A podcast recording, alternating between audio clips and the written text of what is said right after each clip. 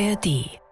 Söder entschied sich zum Nein. Keine Entlassung. Nein, am Ende ging es mir darum, einfach fair zu sein. Aber mir ging es einfach um Fairness. Hubert Aiwanger stand im Mittelpunkt auf dem Gillermoos. Sein Verhalten in der Flugblattaffäre scheint ihm gar nicht zu schaden. Und ich glaube, wir erleben bei Hubert Aiwanger auch eine neue Form dieser Medienopfererzählung. Denn seit gestern macht er sich ja nicht mehr nur zum Opfer einer vermeintlichen Medienkampagne, sondern auch zum Helden.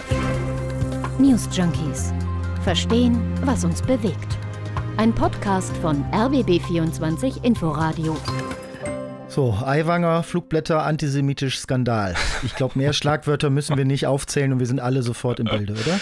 Der bayerische Wirtschaftsminister Hubert Aiwanger von den Freien Wählern, um den tobt ja seit Tagen eine Debatte, weil er solche Flugblätter in seiner Schulzeit in der Schultasche gehabt haben soll. Das kam jetzt raus und dann war es ein langes Rumgeeier, bis Aiwanger sich so richtig dazu geäußert hat. Auch. Der bayerische Ministerpräsident Söder von der CSU, der in einer Koalition ja mit den Freien Wählern ist und auch bleiben will, der stand vor der Frage, entlasse ich Aiwanger oder lasse ich ihn im Amt? Und er hat entschieden, ich halte an ihm fest. Und jetzt kommt's, es gibt aktuelle Umfragezahlen. Im Oktober sind ja Landtagswahlen in Bayern und danach profitieren Aiwanger und seine freien Wähler massiv von der Affäre. Massiv. Vier Prozentpunkte Zuwachs auf 15 Prozent Rekordhoch. Wie kann das sein? Denn also wie schwer auch immer man gewichtet, was da damals vor 36 Jahren in Aiwangers Schulzeit passiert ist, dass sein Verhalten rund um die Affäre mindestens unglücklich war.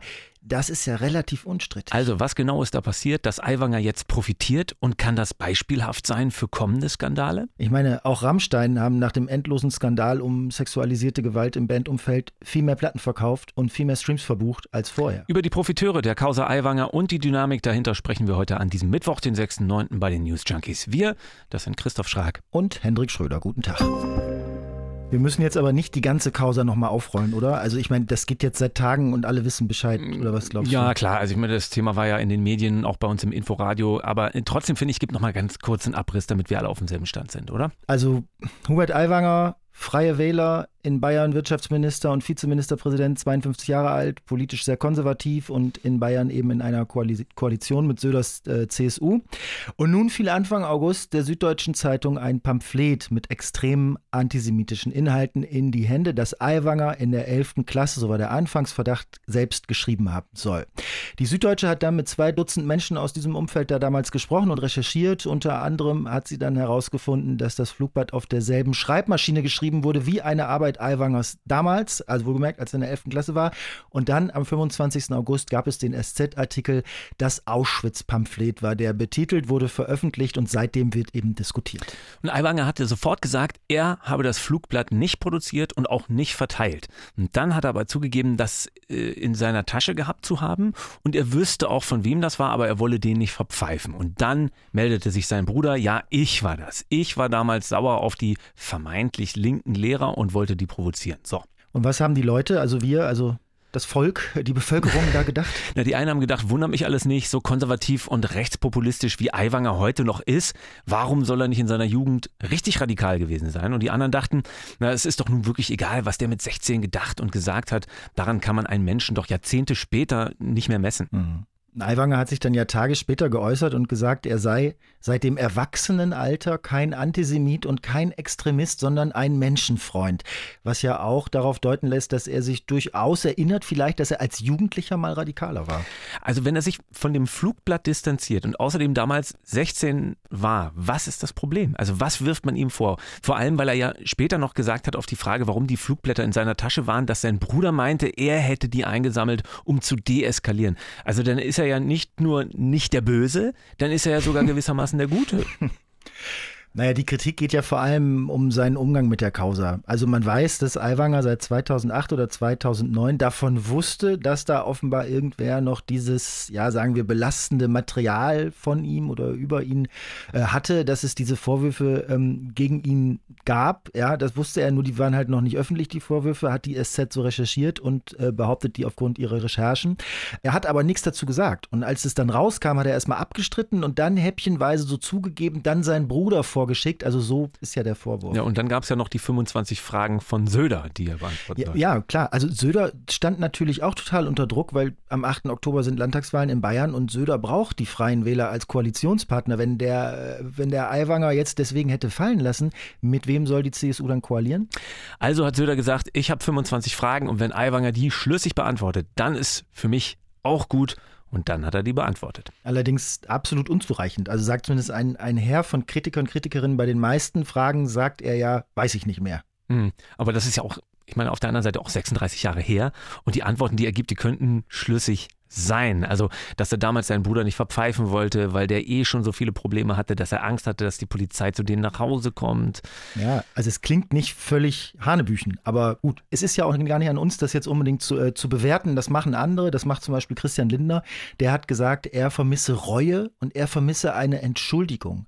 Michel Friedmann, der äh, frühere Präsident des Zentralrats der Juden, er meinte, dass er das echt bedenklich finden würde, dass Aiwanger auf ja diese Frage unter diesen 25 Fragen von Söder auf die Frage nach weiteren rechtsradikalen Aktivitäten damals eher ausweichend geantwortet hätte. Was ist das für ein Signal von einem stellvertretenden Ministerpräsidenten? Also Friedmann kritisiert ja vor allem genau wie übrigens Saskia Esken von der SPD, dass Aiwanger sich so in die Opferrolle begeben hat ne? und, und gar keine Verantwortung für irgendwas bei sich sieht. Ja, und auch das ist nachvollziehbar, dass der Vorwurf kommt, weil Aiwanger schreibt in dem Vorwort zu den 25 Fragen, es tue ihm leid, wenn er durch sein Verhalten Menschen verletzt habe.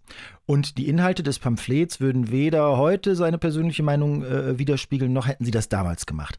So, und das schickt er vorweg und dann holt er aber aus, und das ist natürlich politisch gesehen vielleicht ein guter Trick und vielleicht auch mit der Grund, warum er jetzt am Ende von der Affäre profitieren kann, weil dann schreibt er nämlich, wie entsetzt er ist, wie mit einem Dokument aus seiner Schulzeit und Weitergabe von Informationen durch Lehrkräfte und so jetzt versucht werde, ihn politisch und persönlich fertig zu machen. Und dann sagt er, das seien massive Verstöße gegen das bayerische Dienstrecht, die da passiert wären und kündigt gleichzeitig noch an, dass er gegen Verdachtsberichterstattung sich mhm. dienstrechtliche Schritte mhm. vorbehalten würde. Ne? Also, also Täter-Opfer-Umkehr. Ja. So. Und, und der Tenor ja schon am Anfang, ich habe echt nichts gemacht und wenn, dann ist das doch schon so lange her und ihr wollt mich einfach nur stürzen, weil ich euch politisch nicht genehm bin. Also so übersetze ich das. Ne? Also darüber müssen wir äh, gleich unbedingt auch noch sprechen, dass Aiwanger diese Opferrolle jetzt nützt und dass er sie vielleicht auch ausnutzt. Also genau wie Trump daraus Nutzen geschlagen hat oder wie Rammstein beispielsweise das jetzt am Ende, zumindest ja. wirtschaftlich gesehen, auch genutzt hat. Auf der anderen Seite muss man sagen, solange da strafrechtlich nichts entschieden ist, wenn sie vielleicht doch alle Opfer waren am Ende? Also mindestens bei Trump ist ziemlich klar, dass er das nicht ist und trotzdem kann er Kapital daraus schlagen. Das hat ja Methode, das Ganze. Äh, lass uns kurz noch zu den nackten Zahlen kommen. Also du hattest ja gesagt, äh, anfangs Aiwanger profitiert, seine freien Wähler legen zu seit dem Skandal, nämlich? Exakt. Also bei einer INSA-Umfrage für die Bild-Zeitung von heute haben die Freien Wähler jetzt 15 Prozent. Das sind vier Prozentpunkte mehr als Ende Juli und ein Rekordwert. Die SPD verliert zwei Prozentpunkte, ist nur noch bei neun.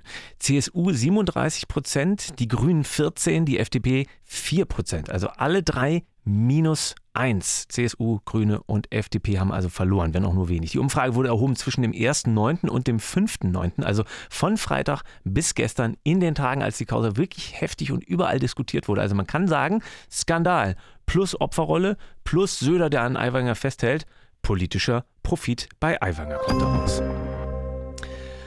Und wie es jetzt aussieht, war Aiwangers Strategie ja offenbar komm, mach einfach das, was der Söder will, aber nur das Nötigste.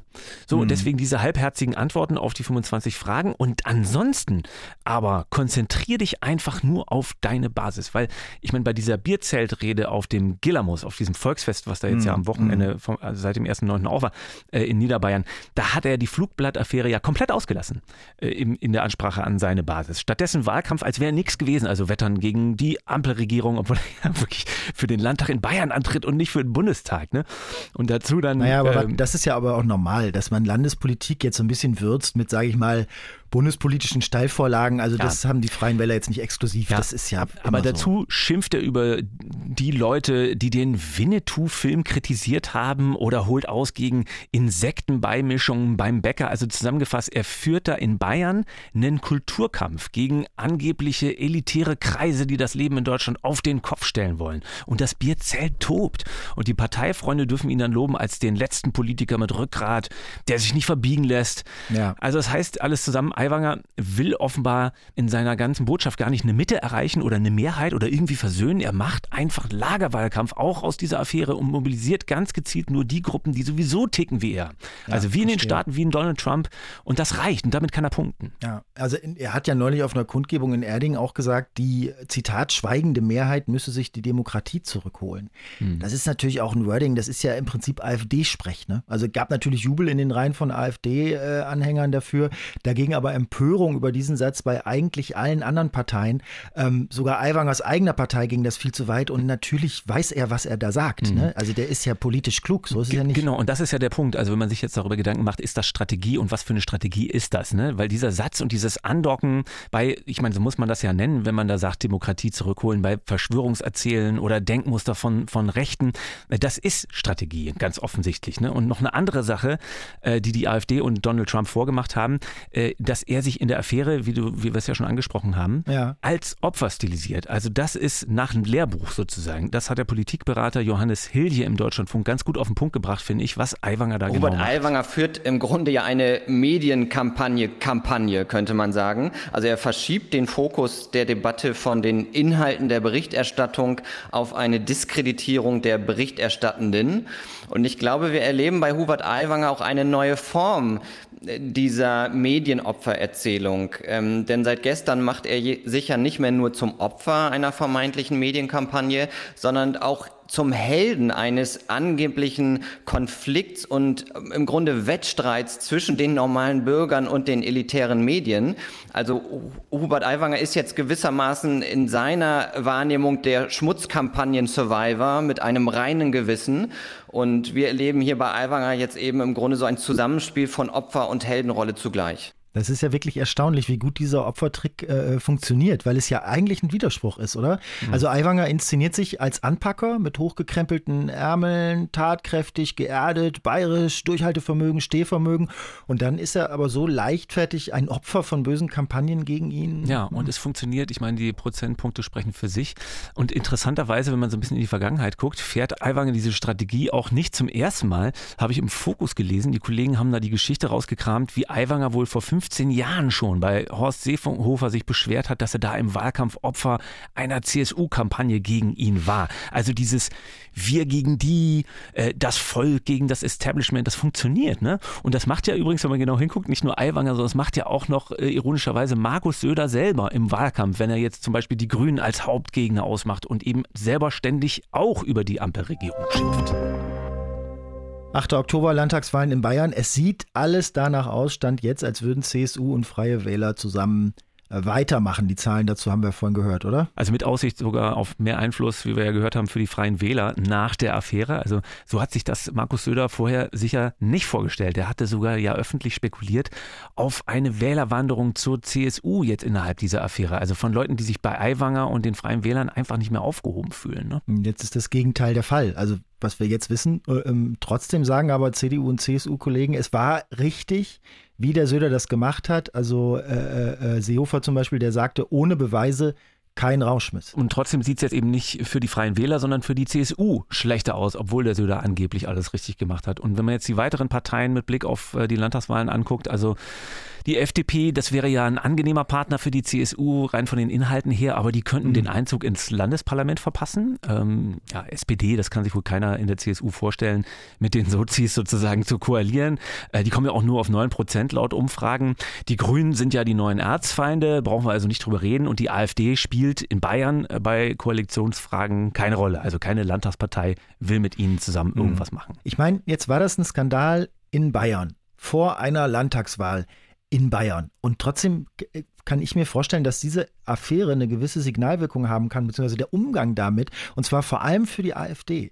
Weil da hat doch ein Höcker jetzt genau hingeschaut, wie der Aiwanger da reingegangen ist in den Vorwurf des Antisemitismus und wie er da wieder rausgekommen ist. Stärker als vorher. Und in dem Zusammenhang finde ich wirklich spannend, was der äh, Politikberater Hilje in dem Deutschlandfunk-Interview äh, dazu gesagt hat, was du vorhin schon erwähnt hast, dass diese Opfererzählung und dieses Lamentieren über eine angebliche Kampagne der Medien dass das gerade dabei ist, Schule zu machen, gerade bei rechten Parteien? Ich glaube, es gibt mittlerweile mediale, aber auch politische Akteure, die den sogenannten Medienzynismus zu ihrem Geschäftsmodell gemacht haben. Also bei den politischen Akteuren ist es eigentlich zuvor, dass die AfD, die hat sich ja in die für sich sehr günstige Lage gebracht, dass sie sowohl ihre Präsenz als auch ihre Abwesenheit in den ähm, etablierten Medien ähm, sich zunutze machen kann. Wenn sie eingeladen wird, dann kann sie dort ihre, ähm, äh, ihre Positionen und Parolen unterbringen. Wenn sie nicht eingeladen wird, dann verbreitet sie eben diesen Medienopfermythos, dass sie nicht eingeladen wird und von den Medien äh, boykottiert wird. Der verfängt dann auch wiederum sehr stark äh, bei den Anhängern. Also es scheint äh, zu funktionieren und wenn man genauer hinguckt, äh, Markus Söder von der CSU, der macht da ja sogar mit bei diesem Medienzynismus. Ne? Also der hat ja gerade im Sommerinterview mit dem ZDF über die Süddeutsche Zeitung, die äh, ja den großen Artikel über Aiwanger gemacht hat, da hat er über die geschimpft und über die Medien allgemein und im Grunde damit den Aiwanger auch bestätigt, ne, dass er irgendwie Opfer einer Kampagne geworden ist. So, ne? Und das ist auch wie bei Trump oder wie bei der AfD, wie es Hilje da auch gerade sagt, also so eine pauschale Medienkritik, das zieht einfach bei vielen Leuten und schon kannst du dich kritischen Fragen einfach entziehen. Also du hebelst gewissermaßen mit dieser Polemik und Propaganda über die Medien, die dich fertig machen wollen, äh, ja das Korrektiv aus, was Journalismus eigentlich sein soll. Ne? Also das ist einfach mhm. weg, dann funktioniert mhm. nicht mehr. Wobei man sagen muss, Medienkampagnen hat es ja äh, sozusagen schon immer gegeben. Also ich habe von einem Medienwissenschaftler jetzt gelesen, Christian äh, Schicher von der Uni Erlangen-Nürnberg, der hat im Zusammenhang mit der Affäre jetzt die Sache rausgekramt, als die Bild eine Kampagne gegen Wulff, gegen Christian Wulff gefahren hat, damals Bundespräsident. Mhm. Und dass die Bild das auch seit Jahrzehnten gegen unterschiedliche Politiker macht. Und momentan übrigens äh, seiner Ansicht nach auch äh, gegen Robert Habeck. Mhm. Nur das Problem ist jetzt halt, dass in der öffentlichen Wahrnehmung die Bild und ihre Kampagnen gleichgesetzt werden mit seriösen Qualitätsmedien, die sich Mühe geben, sage ich mal, der Wahrheit auf der Spur. Und ähm, das könnten Populisten natürlich ausnutzen, so à la Aiwanger. Also ich habe gestern zu der ganzen Sache auch einen äh, Post äh, gesehen und gelesen von einem Bekannten von uns, von Jan Jessen. Habe ich auch gesehen. Mhm. Also Jan Jessen ist auch Journalist, äh, zwar bei der Funke Mediengruppe und der hat bei Facebook gepostet, dass er selbst mehrere Jahre seiner Jugend in einer rechtsextremen Jugendgruppe verbracht hat. Mhm. Und dass er aus seiner Vergangenheit gelernt hat und seine heute ganz klar antifaschistische Einstellung daraus kommt, dass er eben aus erster Hand mitbekommen hat, wie die Rechten ticken. So, und dann finde ich irgendwie interessant, was er schreibt. Äh, als die Vorwürfe gegen Aiwanger laut wurden, da hätte er zuerst gedacht, oh, wie mies, da diese uralten Jugendsünden auszugraben. Und als er dann aber gesehen hätte, wie Aiwanger damit umgegangen ist mit der ganzen Sache, da wäre ihm, also Jessen, klar geworden, es war richtig und wichtig, dass die Süddeutsche diese Geschichte ausgepackt hat.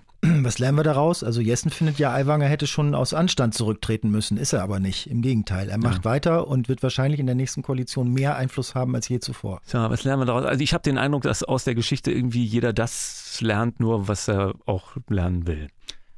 Das war's von den News Junkies für heute. Für Kritik, äh, Anregungen und Lernerkenntnisse sind wir zu finden unter newsjunkies.rbb24inforadio.de. Wer direkt weiterhören möchte, weitere Folgen der News Junkies gibt's in der ARD Audiothek und da erscheint auch am 8. September ein Bayern-Spezialpodcast sozusagen Immer diese Bayern heißt der und der erzählt, warum Bayern eigentlich anders ist als andere Bundesländer. Und das natürlich kurz vor der Landtagswahl von den Kolleginnen und Kollegen von BR24. Danke fürs Zuhören, sagen Hendrik Schröder und Christoph Schrag. Tschüss. News Junkies. Verstehen, was uns bewegt. Ein Podcast von RBB24 Inforadio. Wir lieben das Warum.